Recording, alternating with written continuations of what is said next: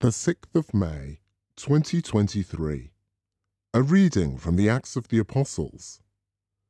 Since you have rejected the word of God, we must turn to the pagans. The next Sabbath, almost the whole town assembled to hear the word of God.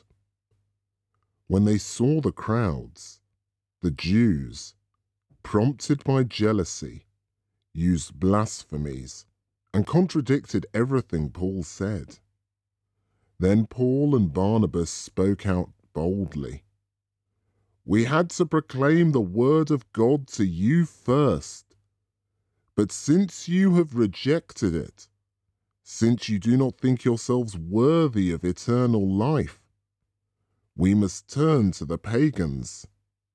For this is what the Lord commanded us to do when he said, I have made you a light for the nations, so that my salvation may reach the ends of the earth. It made the pagans very happy to hear this, and they thanked the Lord for his message. All who were destined for eternal life became believers. Thus the word of the Lord spread throughout the whole countryside. But the Jews worked upon some of the devout women of the upper classes and the leading men of the city, and persuaded them to turn against Paul and Barnabas and expel them from their territory. So they shook the dust from their feet in defiance and went off to Iconium.